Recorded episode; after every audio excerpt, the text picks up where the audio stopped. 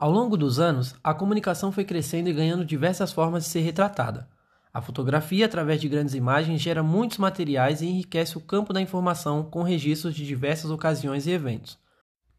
Agora vamos ouvir Daniel Moraes e o seu primeiro contato com o drone.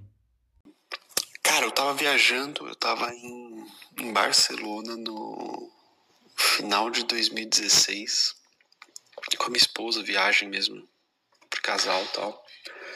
E eu entrei numa loja de aeromodelos é, e eu vi que tinha um drone lá.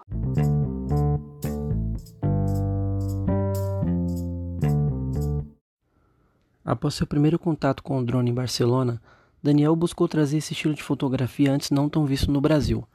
Assim, o dono da página conseguiu conciliar as postagens e trazer como novidade no Instagram. Daniel Moraes também comenta sobre os seus sonhos e onde pretende chegar realizando seus registros através do drone.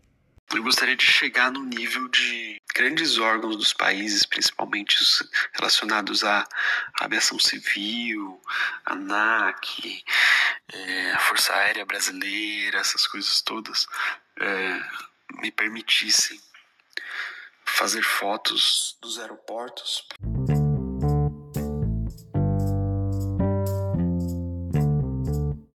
Daniel Moraes, dono e administrador da página O Drone do Dia.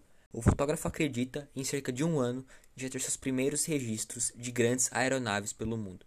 Diretamente de São Paulo, da Faculdade AMB Morumbi, Antônio Acácio Cardoso Pereira Júnior e Hudson Moura Torres.